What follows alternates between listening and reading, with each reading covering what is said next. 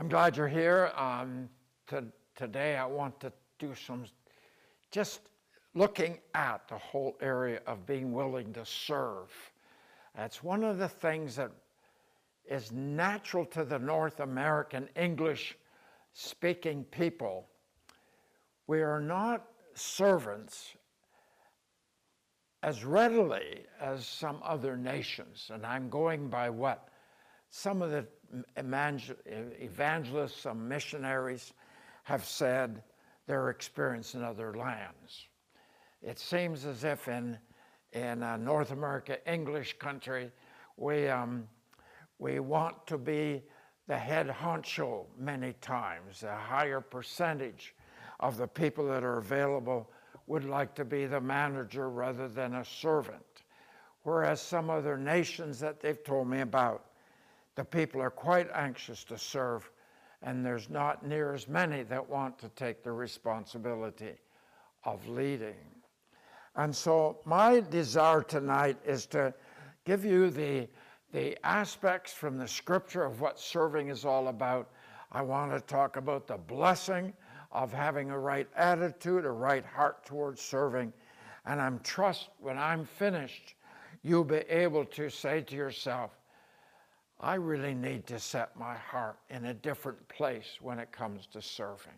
So I'm hoping that somewhere tonight I'll reach the hearts of some people here that are probably not doing anything in serving because you've been waiting for your big moment to break into ministry.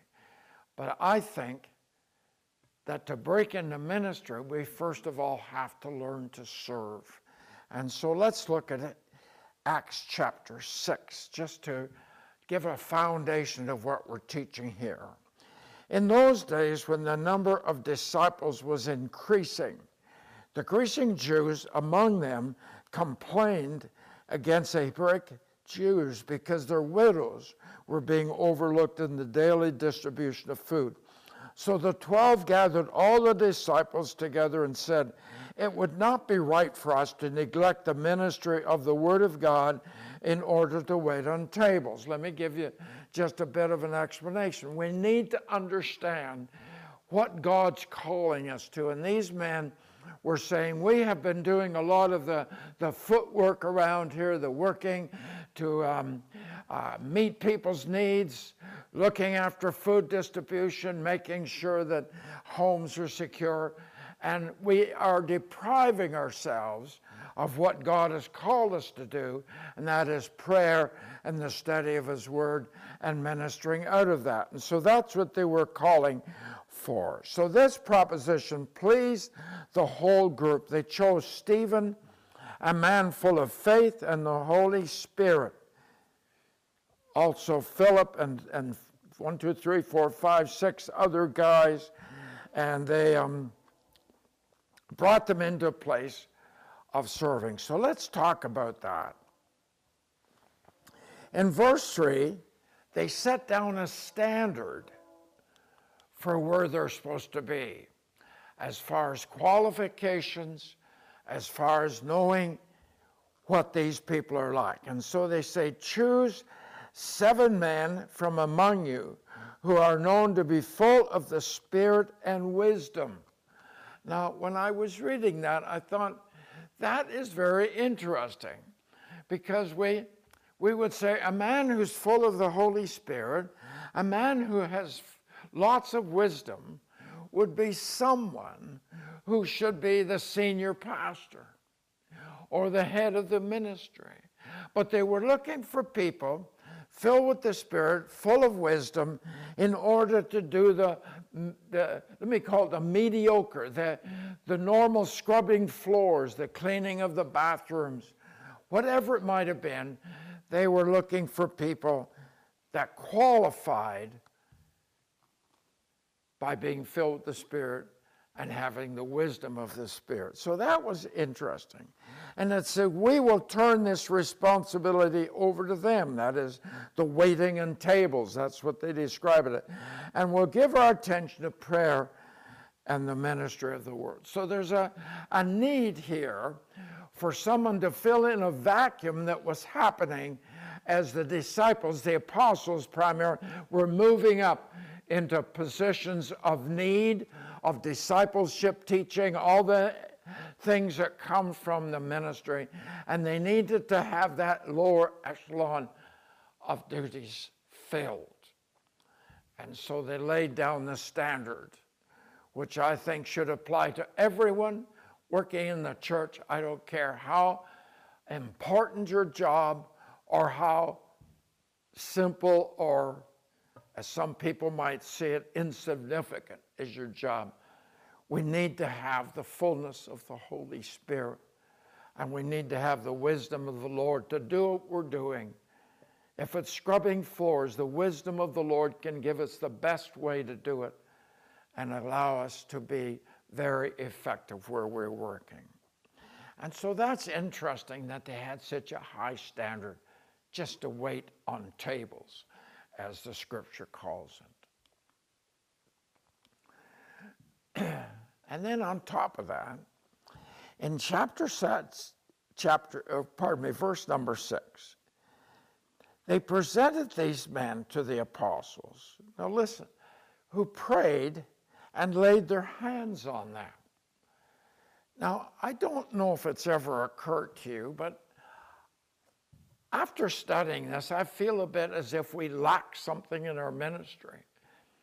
When we had people come as volunteers or even on staff to do secretarial, administrative, house cleaning, cutting the grass, cleaning away the snow in the winter, whatever it might have been, I don't think it ever dawned on us to lay hands on these people and, and pray God's commissioning on them to do the work that we expected them to do.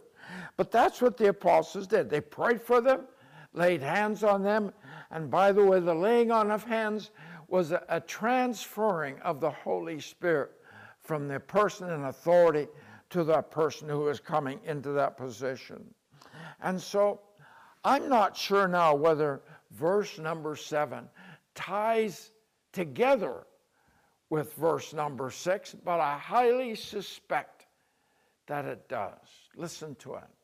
Because they laid hands on these people and prayed for them, it says in verse 7 so the word of the Lord spread. I think that's because the apostles are now free to do more evangelizing, more teaching, more preaching, because somebody had taken up the, the, the, duties that were down below them. Somebody that could probably come in there and wipe off the tables after mealtime and say, I am helping to see those people out there saved and discipled. I am giving myself to seeing the ministry of people being ushered into the kingdom of God. Anybody who's serving, regardless of that position, needs to have in their minds that we are supporting the work of the kingdom. We're not just working for some guy who heads up a ministry or a pastor who heads up a church. We're working for the kingdom of God. And regardless of how low you think that job might be, we need to understand that God doesn't see it that way. I'll show you that in a few minutes. It says a large number of people. It they increased. People are being saved. A large number of priests were obedient to the faith. Now that's something that was unusual. When Jesus walked on this earth and, pre- and preached, very few priests that I can find in his ministry really wanted to serve the Lord and see him as the Messiah. But now that the Holy Spirit has come, which makes a big difference, we see a large number of priests, a number of disciples increased, and a number of priests were obedient to the faith. It has something to do with a willingness, a way down the chain of command, for people who are saying to themselves, I am important to the kingdom of God.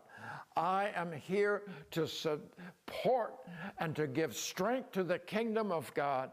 And those people out there being saved, those priests that are coming into faith, I realized I had a part of that to assist in the work of the Holy Spirit.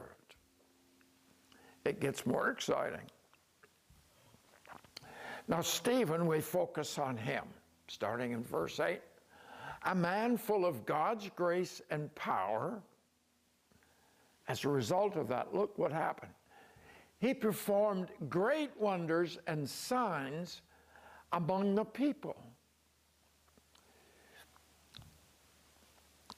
I've never really seen this happen.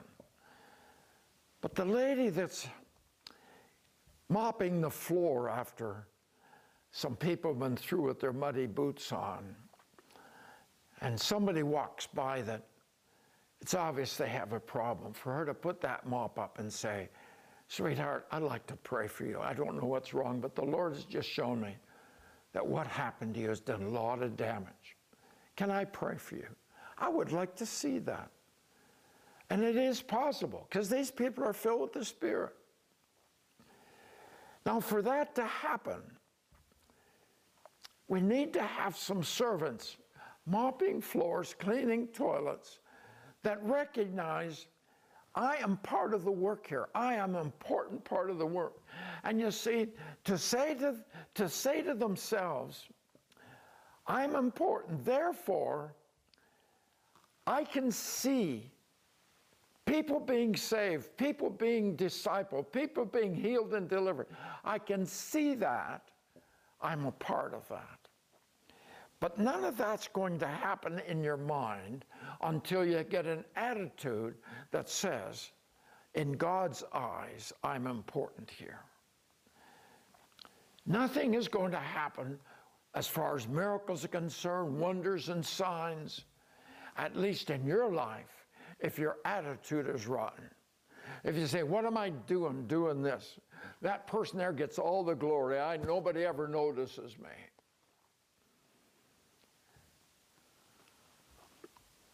I never get that from Stephen. I get from him that he was just waiting on tables and somebody needed prayer and wonders and signs started to happen as a result of what he was doing.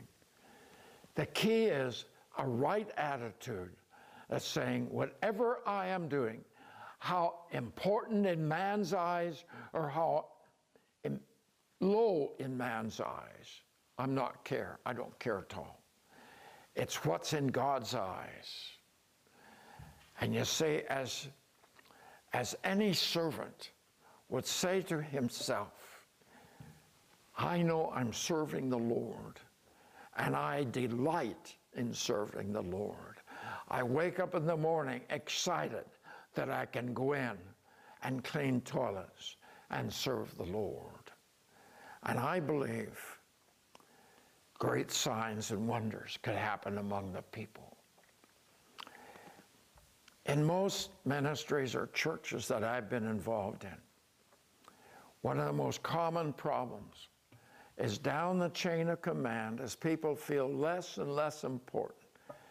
There's grumbling and complaining, and a self pity that that complains to get somebody else to say pity things for me too, you see. How is the Holy Spirit supposed to move in that? The answer is He won't. He moves where there's a pure heart and clean hands. Well, when Stephen started to do some miracles, he got Satan's attention. It says in verse 9 opposition arose from members of the synagogue of the freedmen. They don't sound very free to me if they don't like what the Spirit's doing. Jews of Cyrene and Alexandria. These men begin to argue with Stephen, but they could not stand up against his wisdom or the spirit by which he spoke. So there's what the apostles were looking for, spirit and wisdom, is now coming out of this man. You see, if he'd had a bad attitude about serving, when these people came and opposed him, he probably would have said to them, Well, things aren't as rosy as it looks. I have to do all this mediocre work. They get all the attention. people that get saved hug them, they don't hug me. But he didn't do that. He was in trouble. And it says that his wisdom and his the spirit within him, they couldn't argue with it. He was definitely a man of right attitude, right disposition. He was in a place of serving the Lord. It didn't matter where it was, he was serving the Lord. One of the nice things about many Christians, when you talk to them, I like to hear them say, I'm, I'm where I'm supposed to be. I'm where I'm supposed to be. And that doesn't always mean at the top. Many, many people that I know that are down here in all these different levels, I'm where I'm supposed to be. And they're much happier, they're content, because they've made a decision. I didn't say they're going by their feelings. I said they made a decision to be content in whatever place I'm in. Paul said that. I am content wherever I am. He wrote that from prison. And so when they couldn't stand up against that, in verse 15 it said he had the face of an angel. Oh, how I wish our ministry and how I wish your ministry and all the ministries were filled with people that had faces like angels. Now, the face of an angel came up because he was being challenged by the enemy. But you see, it would be so easy for pity to sit in when you're being accused of something and start to compromise, start to back off, so they wouldn't find so much fault with you. Have a little bit of criticism for the leadership just to know things aren't perfect. But Stephen didn't do that. You don't get a face of an angel with a critical spirit. And so there was this shock that must have gone through his accusers. What is going on with these people? From verses 9 right to 14, he was accused by jealous, insecure people that couldn't find a way in to try to stop the miracles and the work that he was doing. God was victorious. He was always victorious. It's, angel, it's angels, you know, Revelation 22 9. The angel in, to John, who was on the Isle of Patmos when he was writing this, the, he, he, he wanted to worship them. And the angel said to him, Do not do it. I'm a fellow servant with you and with your brothers, the prophets, and of all who keep the words of this book. Worship God. Now, what was the angel doing? How many here would like to be like an angel? Okay, three. No, I understand. That's better. How many would like to be like an angel? Well, see, angels are angels because they're servants. They're called as messengers. They're called to serve us, God's people. We are called a little lower than the angels. And Jesus was called a little lower when they made him into a man. But you see, the angels who are above us are still our servants. So, regardless of where you are, from the top to the bottom, the bottom to the top, our call is to serve one another, to be thankful. Now, I'm maybe I shouldn't say this, but I'm going to say it anyway. I, I haven't been in trouble for some time, so, but it's common for people to, from the pulpit or from a podium, to remind their people that I'm a servant. And I say to myself, if he truly was a servant, wouldn't I notice it without being told? I say to myself, show me that you're a servant. If you're up here, show me that you're a servant. Anyway, I better not elaborate on that or I'll start to condemn myself because I haven't been perfect in that area either. But it's important that we begin to realize we are servants And as angels, as servants don't strive to be known. As a matter of fact, when, when, when Jacob wrestled with him, he said, What's your name? And the angel said, It's not important what my name is. We have to make a choice to have a servant's heart. It's a choice, it's an attitude that we choose. Let's look at Matthew 20, verse 26. Whoever wants to be great among you must be your servant. You want to be great? Become a servant. I'm not talking about telling people you're a servant. I'm talking about acting as if you're a servant. Put it into action. Forget the words, put it into action. And again in Matthew 23, verse 11, he says something the same thing. The greatest among you will be your servant. So the guy down here, Stephen, he's doing signs and wonders. He's getting into trouble. As a matter of fact, there's so many signs and wonders, and the enemy was so upset they killed him. He's the greatest. He's willing to die for his Savior. Doesn't matter what he was doing, mopping up or anything. It's the fact that he had an attitude that said, I know I'm part of the kingdom. I will not back down for anybody. I will not compromise. I will do what the Lord has called me to do. He's, I've had hands placed on me. I've been blessed by the leadership. I am here to serve. I want to go to a story that Jesus told. Um, Luke chapter 17 starting at verse 7. This is one of his parables. Suppose one of you had a servant plowing or looking after the sheep. Would he say to the servant when he comes in from the field, Come along now and sit down to eat? Would he not rather say, Prepare my dinner, get yourself ready, wait on me while I eat and drink, and after that you may eat and drink? Would he thank the servant because he did what he was told to do? And the answer is no, he wouldn't. So you also, when you have done everything you are told to do, should say, We are unworthy servants. We have only done our duty. Now picture this guy. He comes in after a hot day out in the field. His master has probably been sitting under a yum yum tree somewhere drinking iced tea.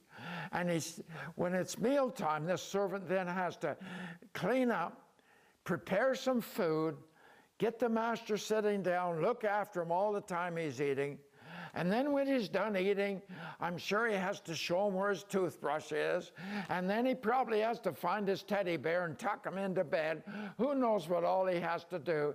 And then this servant, when he's done everything, he can sit down and eat something himself, but he does it without grumbling, without complaining. He simply says, No, no, this is what I'm supposed to do. Because in his old flesh, his flesh is saying, You need to complain, you need to rebel, you need to get a different job. And he argues with his old flesh because the spirit wants to influence your decision maker, your soul. The flesh is trying to make its decision, but the spirit is saying, No, no, you are doing what you're called to do. Do it with the right attitude. And you see, this servant, he was called to do some very unreasonable things. He must be willing to take one thing on top of another put upon him without any consideration being given to him. In other words, the master never thanks him, doesn't do anything, it tells him what to do. By the way, I'm taking this from a book, it's called The Calvary Road, These Five Things, by Roy Hession. He's a man that, he may still be alive, the book isn't that old, but it's a powerful book on denial of self, death to self, and that. So the second one is he must be willing to do this without being thanked. How many times have you said to yourself, well, I don't know why I'm doing this. Nobody ever thanks me. Nobody appreciates. See, that's a rotten attitude. If you are where God's called you to be, be thankful that He has given you the air, the breath, the, nu- the nutrition to deal with what you're supposed to do because you're working in His kingdom. Number three, He must not charge the other with selfishness. This, this servant could not look at his master and say, Well, you're selfish. He could not. He, we must confess we have no rights. That's a big one for me. I have no rights. The kingdom of God says this the wages of sin is death. That's what I deserve is death. We must admit that doing all this, we have not done one stitch more than it was our duty to do. That's from Calvary Road, Roy Hession. And then the, here's the blessing. Jesus said, when he's talking about servants, it will be good for those servants who master finds them watching. Watching has a, a prayer thing about it, but it also has a complacency and a, and a willingness to do something that's unusual. Like the man, the watchman on the wall, doesn't have very much company probably, but he's willing to do it for the protection of people. Truly, I say to you, Jesus said, he will dress himself, that's Jesus, will dress himself to serve. We will then recline at the table and he will come and wait on us. I personalize that a bit. You understand? Jesus said, if you're a faithful servant, I'm going to come and serve you. What an awesome promise. Then he also said in John 15, You are my friends if you do what I command. I no longer call you servants because a servant does not know his master's business. Instead, I've called you friends. For everything that I learned from my Father, I have made known to you. I think what the Lord is saying there is that if you're a servant and you're doing well, and you're blessing people around you with a right attitude, a right heart, I'm going to call you my friend. It's almost like a promotion in the kingdom. May not be a promotion there on earth, a promotion in the kingdom to be called a friend of God. Abraham was called a friend of God. Moses was called a friend of God. I want to be a friend of God. I will trust you do too. And Luke 17, that story I just read about the servant out in the field, the disciples have said, increase our faith. Jesus told them the story of the servant. Serving can increase your faith. So thank you, Father. Thank you for loving us so much. Thank you for the work of your Spirit, Lord God, and thank you for all the, all the times that, that you have blessed us because we had a right heart and a right attitude. Thank you for all the times that you have worked in us in order to get our attitudes right and our minds right so we could serve you with a willing heart and not lay charge against anyone when we serve them without thanksgiving and without any praise. I want to thank you, Lord, because you have, from your word, taught us at this time that serving you and serving those around us, those that we're called to serve, that you're willing to take your robes off, put on your apron, and come and serve us. And Lord, we need that servant. We do need it. And we thank you and praise you. So, Lord, bless your name. Amen.